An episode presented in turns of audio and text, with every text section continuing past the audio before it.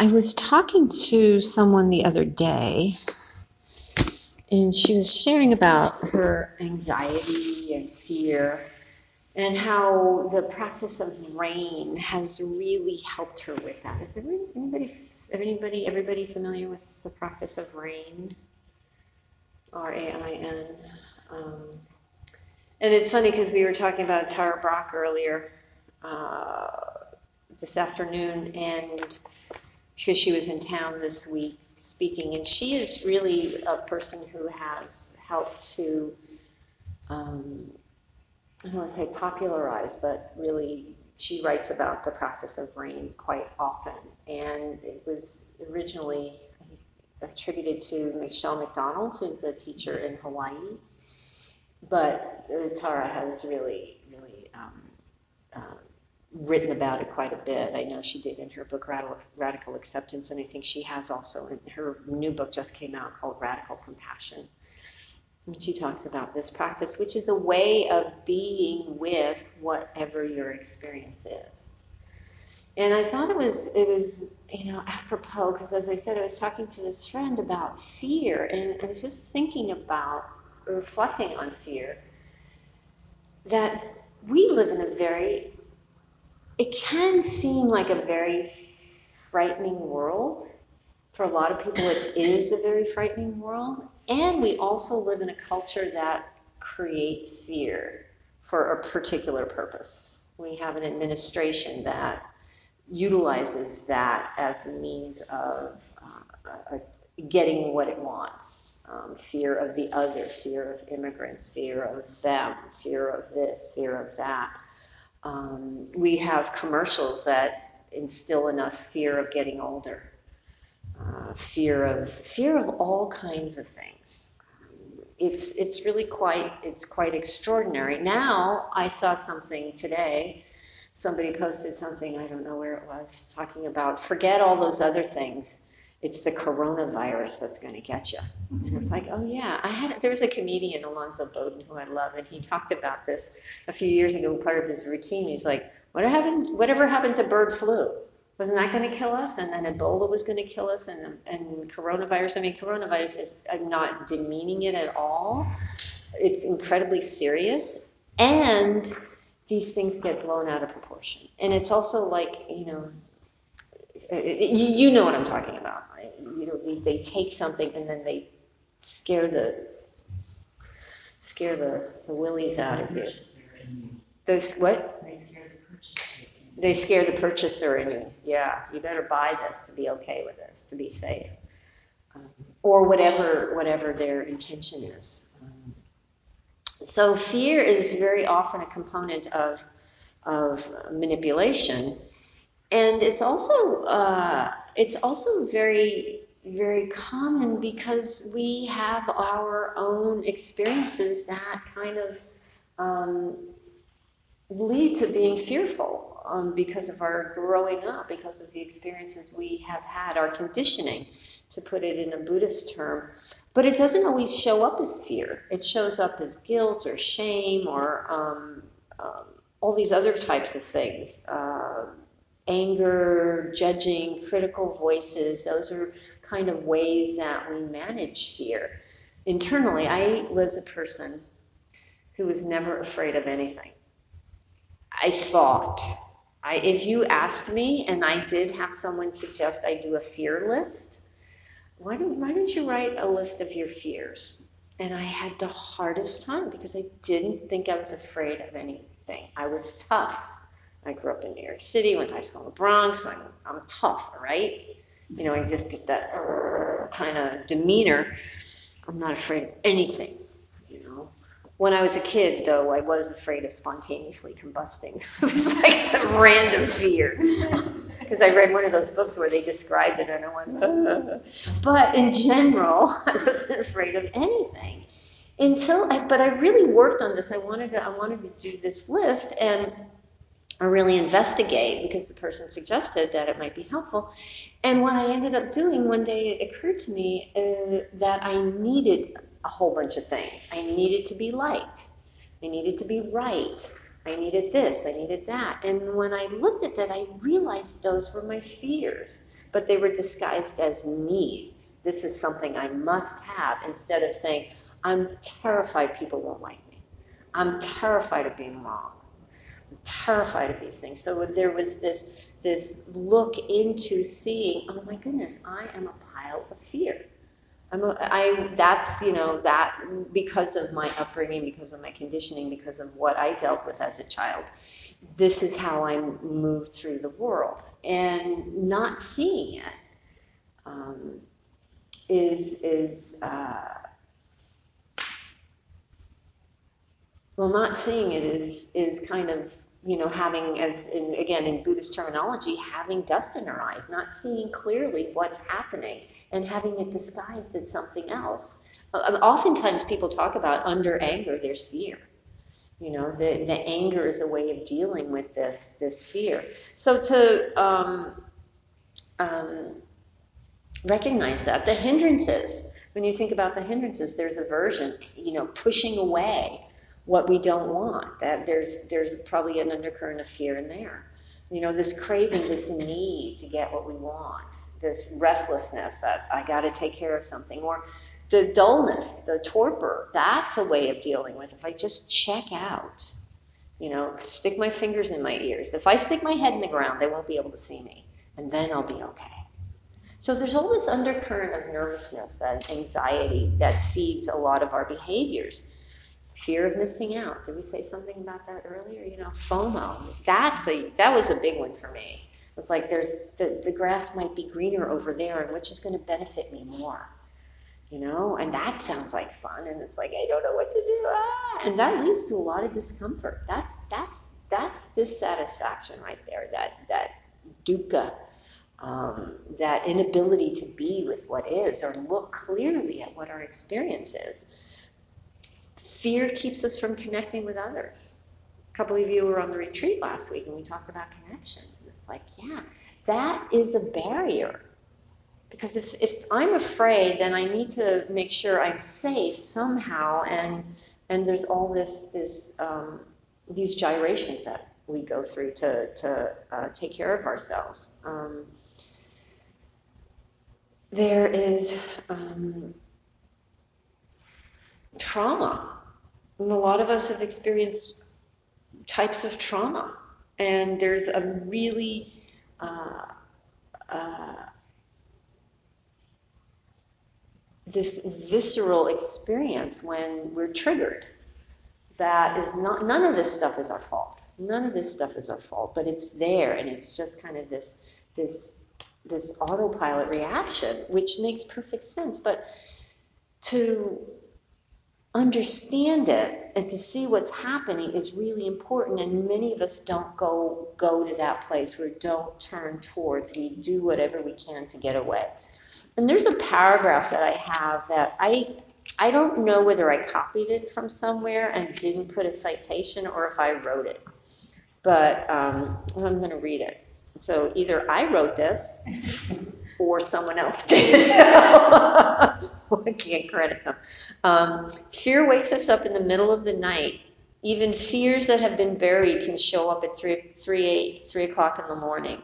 Hazy memories come out of the fog, and we feel them even more than we, we, we even more than we remember the details. Cold sweat, unease, unpleasantness in our bodies, heart races, and a million frightening scenarios come from the mind, perhaps with nothing to perhaps with nothing to do with what's underneath. We numb, we blame, we act out, we just don't look.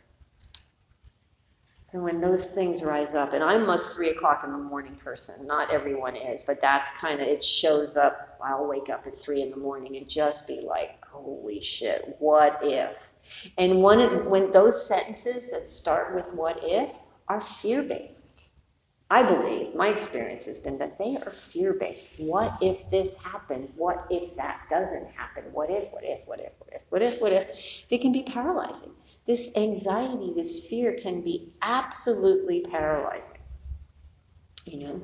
And um, I talk about the year to live practice, which I, which I facilitate. And the question that Stephen, Stephen Levine wrote the book about, you know, people come to the, the practice of, of the year to live thinking that it's to face their fear of death. And a lot of people do. It's, it's living a year as though you only had one year left. But he talks about this is a line he has in exploring the fear of death, it was the fear of life we realized needed to be investigated. The fear of life, these things that just kind of encase us and we don't investigate.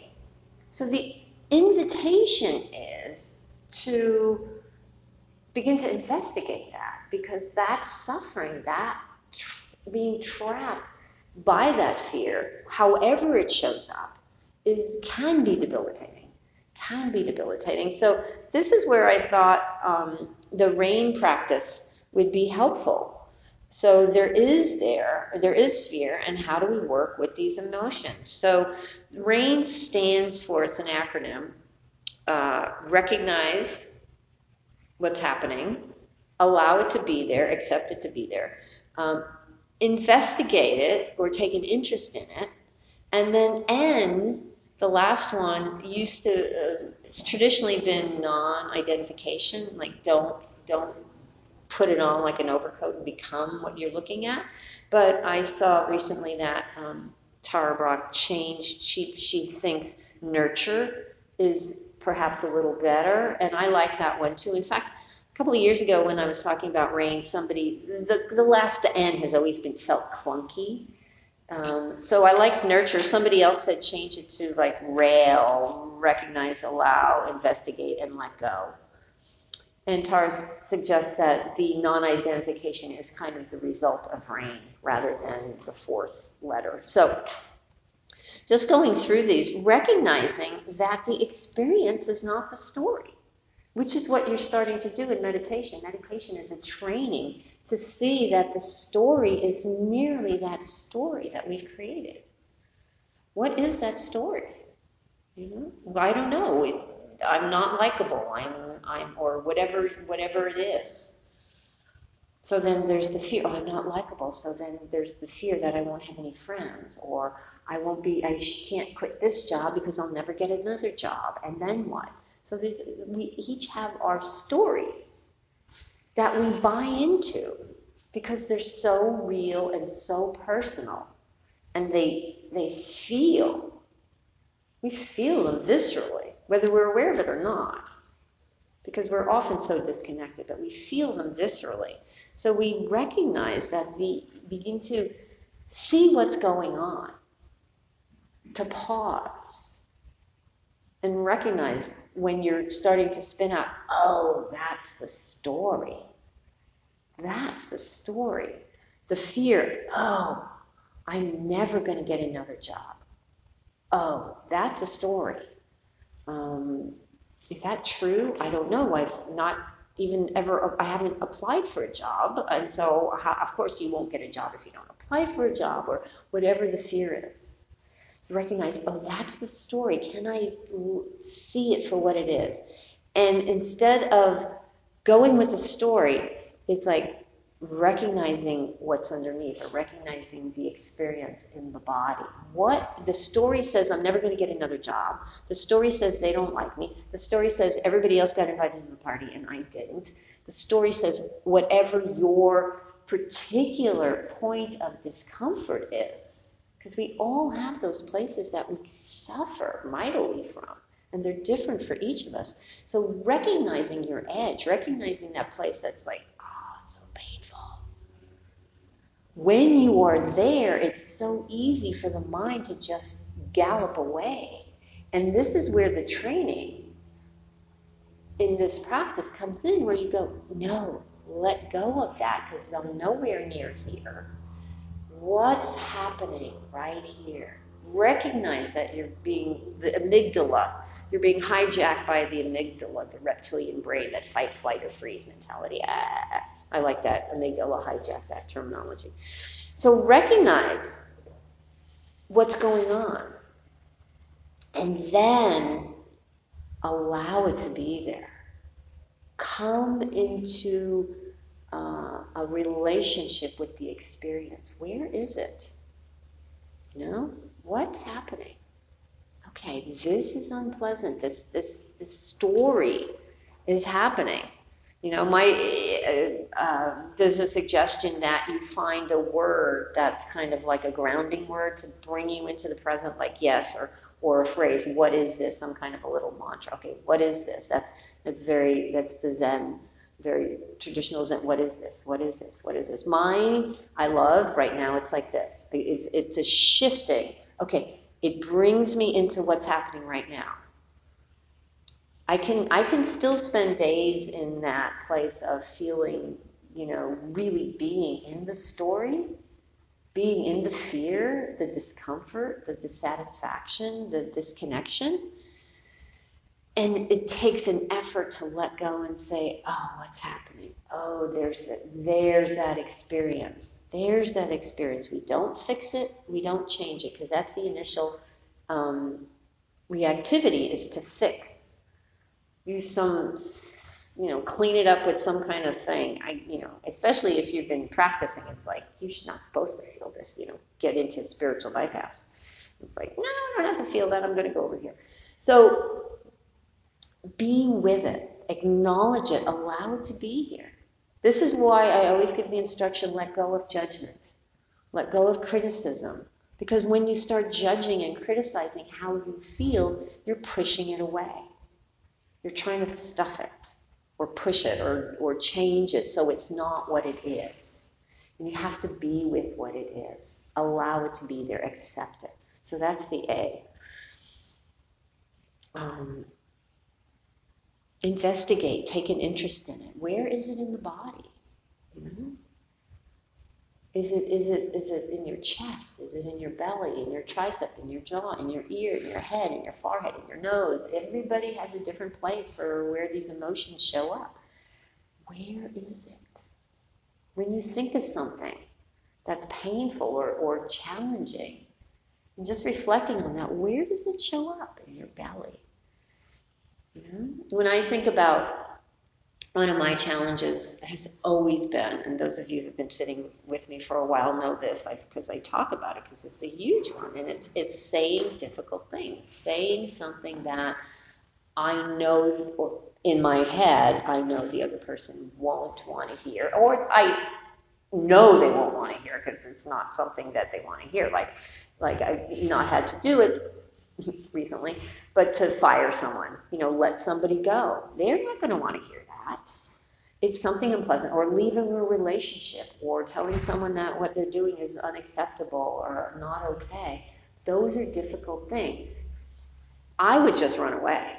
I'm the I'm the flee fleer, so I would disappear. And it's because of the conditioning of my my growing up years, but it became really painful for me if I thought about having to tell somebody something difficult. And it was like, uh, I would just like, I would disappear. I disappeared a lot. Um, I walked away from a lot of things. Um, if I there was no way I could get out of it, I would struggle and struggle and struggle and and rationalize and, and try and find some way I didn't have to. Some kind of manipulation. I was like, I don't want to have to. La, la, la, la, la, la. If they, you know, and then blaming and it just the gamut of all these these methods to deal with stuff I didn't want to deal with. Um, so recognizing that that's what's rec- the story for me is oh shit I want to run away again. I'm going to cash in my 401k and move to the Bronx. And I'll never be found. Right? right? So I will do that. And so what I have to, I, I can, and I can still go there. I've, it's in the last year I've actually looked at apartments online. So you know, it's like my old neighborhood. It's like, oh, that's not so bad. I can do that. So what I have to do is be willing to recognize, oh, you're in that running away place. That means come back to what's underneath. What's really going on? Oh, you have to make that phone call. You have to write that letter. You have to do X, Y, or Z, which you're afraid that person isn't going to like. So there's this this what's going on? Come into that that oh that tightness in the belly. That's just so it's just wound up so tight. And it's just hanging there. It's just like, eh, it's never gonna let go. So there's that happening. And then what's underneath that? That's where the investigation is. What's happening? You and you ask these questions um, What wants attention? Or what do I believe? What's going on here? What needs to be said? Is there something that needs to be said? Something that needs to be addressed? So that's the investigation. That's taking an interest in your experience. It's not the story of they don't like me, they'll hate me, they will yell at me. It's the, oh, there's this deep fear the fear of not being liked, the fear of not being liked, or the fear of being yelled at, whatever, whatever it is. You know? And then to nurture that, to say, that's okay. It's okay to be with these feelings. And why wouldn't you feel like that? This is your deep conditioning. It's a deep conditioning. It makes sense. The recognition that it's that, that this feeling makes sense and it's why wouldn't you have it? You've got this conditioning. Why wouldn't it show up? And so when you begin to recognize, allow, see what's there, and nurture, be kind to it. The result of that is not being, you know, it's not who you are. It's this conditioned response. And it may always be there for me. I'm not dead. It's not gone. I still get to work on this. But the impact has lessened over the years. I'm no longer paralyzed by this fear, by this anxiety. I now see it for what it is and go, oh, here it is again. Can I be gentle? Can I go, oh man, this is so painful? Can I nurture it, be compassionate towards it? And then that separates it from the action that has to be taken. I still have to do the action. I can do the action and stay out of the story, recognizing that if they yell at me, it has nothing to do with who I am. It's meaningless, it does not impact me. Whereas the olden days, the fear was it will lessen me. It will, it will diminish me, demean me in some way. But if it's not, it's not me, then they can yell all they want. It has no impact on, on my, my, my being. Does that make sense? Is That clear? Yeah. So to, there's this separation, whereas before they were so entangled. I mean, this helps us. That you know, it's this this disentangling. The Buddha used that word a lot. We disentangle from the from the um, from the, uh, the the conditioning, the stories. And so I, what I can say is that it's lessened a great amount. I rarely spend time fantasizing um, that long.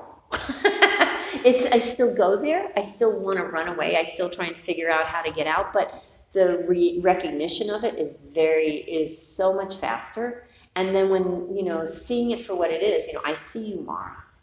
That Buddha talked about that. Seeing it is oftentimes all you need to shift the perspective and, and it, it dissipates oftentimes it dissipates. There's a story about Milarepa that uh, uh, uh, when he's like with the demons, you know, the cave, his cave is taken over by demons, and he finally says, "Whatever," and then they they dissipate. They're gone. You know, he tries to bargain with them, and they get stronger, and then you know he says okay, and some of them go away, and then he finally sticks his head. In. I think I've got the story right. I used to tell it wrong all the time, but I think I'm getting it right. He sticks his, his mouth in his head in the demon's mouth and says, Whatever. I'm roughly translating. And the demon just disappears. It's when you just let go. Let go. Is that the allowing? Mm-hmm. That's allowing is to let it be there. And then investigating, you know, seeing what's there and just letting it be. Yeah, allowing it to be there. Saying whatever. Right now it's like this. It's the, the whole kind of package is, a, is an allowance. So, um, and it, it may never change. It may never change. It's it's the definition of equanimity, which is uh, a, developing a deep intimacy with your own experience without preference. A deep intimacy with your own experience without without preference. Um,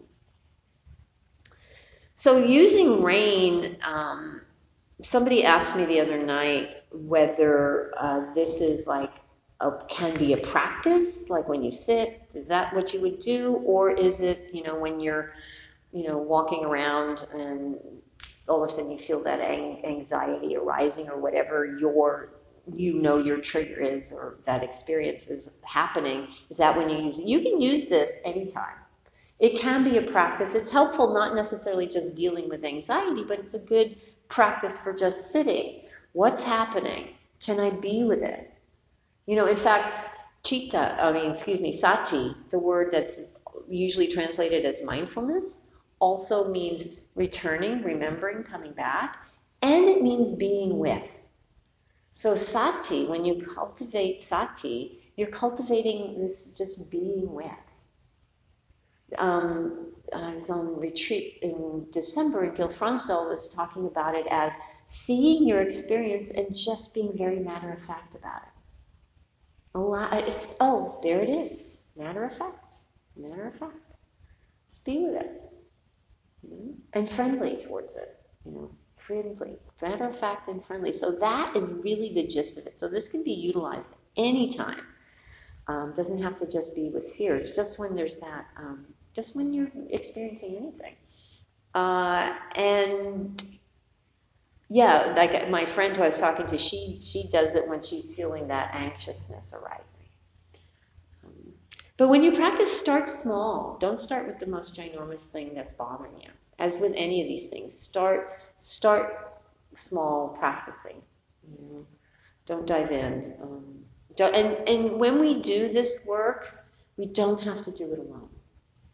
I I have had um, teachers along the path help me because when you're turning towards some things that can be really painful, it can be helpful to have someone with you saying, leading you. It's like when you meditate in a group. I mean, sometimes people say all the time, it's easier for me to sit 30 minutes, 40 minutes when I'm in a group than when I'm home alone. It's because you have someone with you.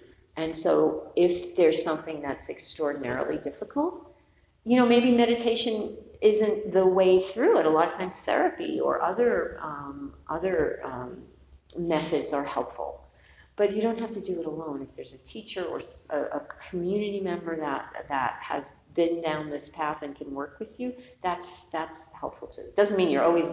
I mean, you never can do it alone. I think sometimes you have to have somebody take you by the hand sometimes when you're first dealing with it, and then you get this muscle memory of how to connect with it later on. Um, you just go, oh yeah, soften. That's what that feels like. allow. That's what that feels like. I can do that. I can breathe through this, and be patient. Be patient. Yeah. Can you um, give an example, like it has a story, which is very unpleasant? Yeah. And investigate what, whether that's true, or investigate where that goes so you're there is like okay letting go of the story and coming into the physical experience of it. Where is that showing up in the body? And then resting with that experience feeling it actually really being with the, the tightness in the chest.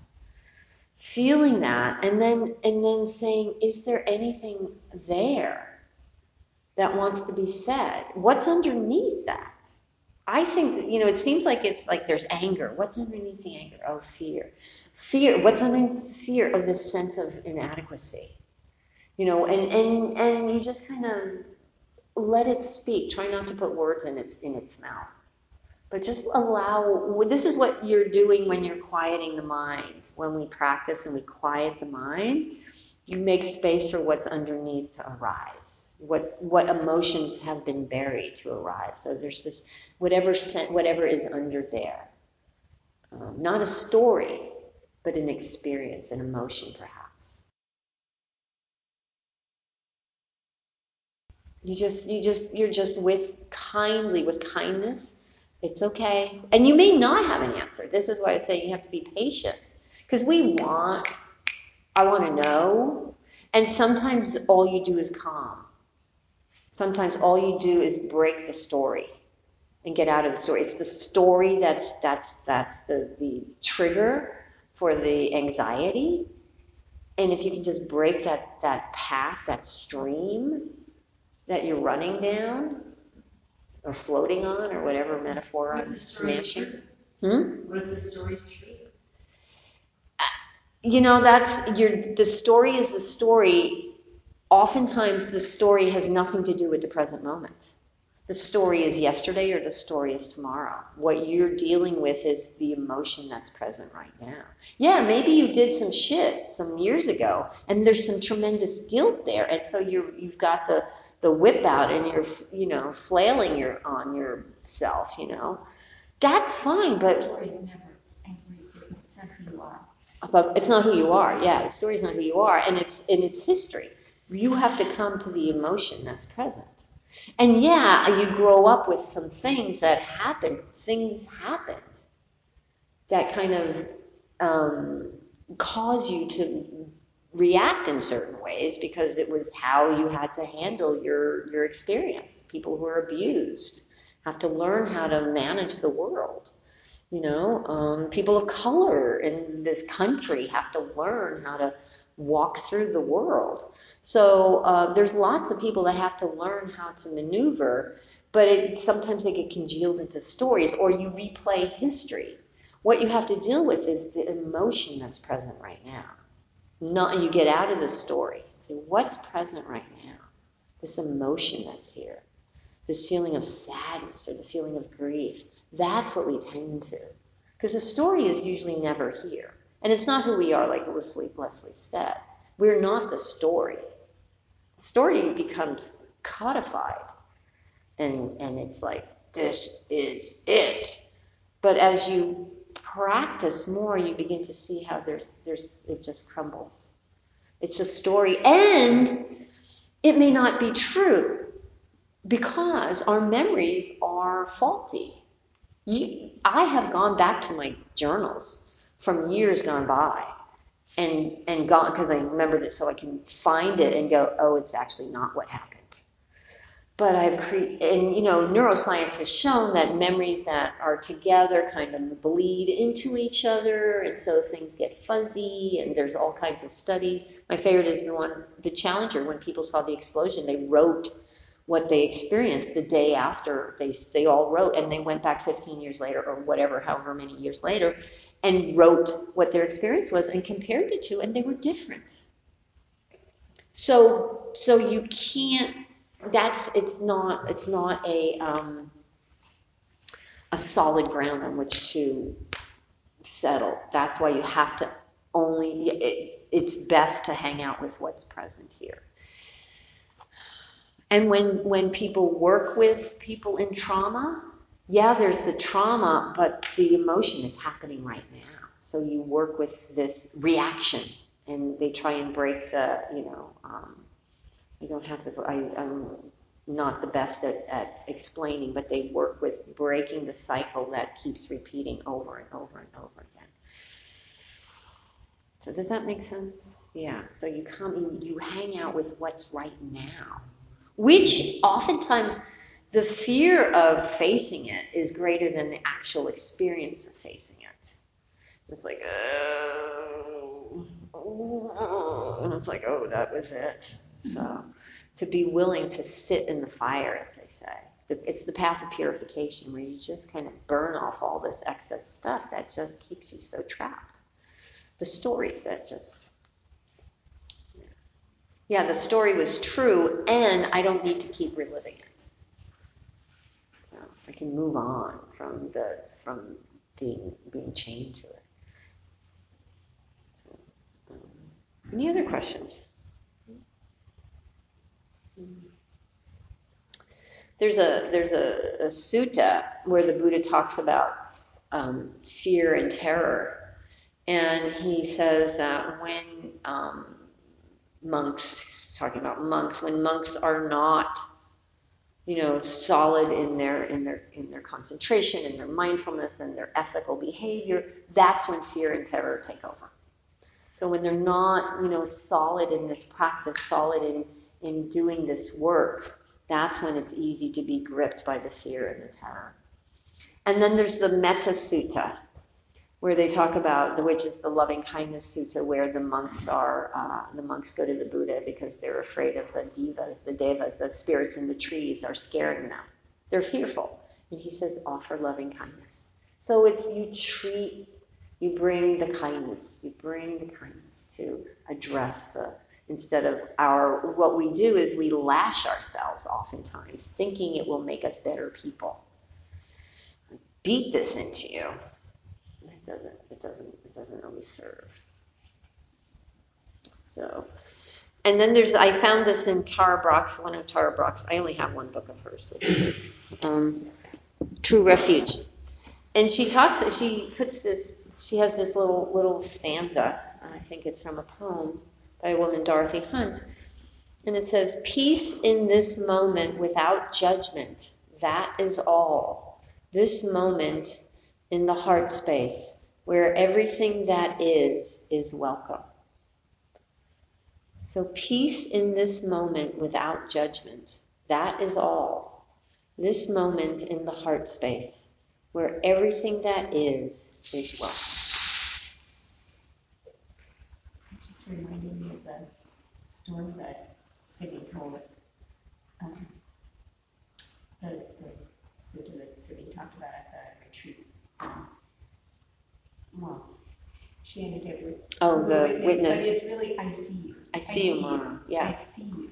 Mm-hmm. I see what is happening now. Mm-hmm. And really see it. And once you can clearly see it, the doubt disappears. Mhm. But all of it is Yeah, and they may come back, but you have that insight, you know? The Buddha's story is that they didn't come back. That Mara kept, it's the story about, Mara, you know, in his awakening, that the armies of Mara kept coming after him. And he's like, I see you. I know what's going on here. I'm not going to get caught in this aversion and this craving and this doubt. I see it for what it is. And, and oftentimes, if even, um, I know we've all had that experience where you you thought something was something and then you rec- realize it's something else. The, what is it? The doors of perception. That one. But then even Plato's cave, where all you see are the shadows on the back wall, and you think you have the full picture, but you don't. You know, or you. Um, Like the elephant. The elephant, yeah, five blind men and all touching the elephant, saying, "What's an elephant?" And oh, it's this big round thing. It's like, no, the guy who has his leg, and then, you know, one who's got his his his tail. It's like, no, this skinny little thing. And somebody's got his ear, and it's, it's a big flat thing. And it's like, nope, it's none of those things. So it's a really, or it's like, you know, there's a rat in your bedroom, and it's like you turn on the light, and it's like it's a sock on the floor. so. So all those things. It's really paying attention and being willing to see that you know we don't have all the answers, and the mind is just going to do. The mind is not personal, although it feels very personal. It's just this this bunches of neurons flying around, and to to not get so caught up in them is, is where there's freedom. There's freedom in that disengaging from that being caught. So those are my my thoughts on fear and anxiety and using this practice to really not just with fear and anxiety but using this practice to just um, um, you know see things for what they are. I think it's really helpful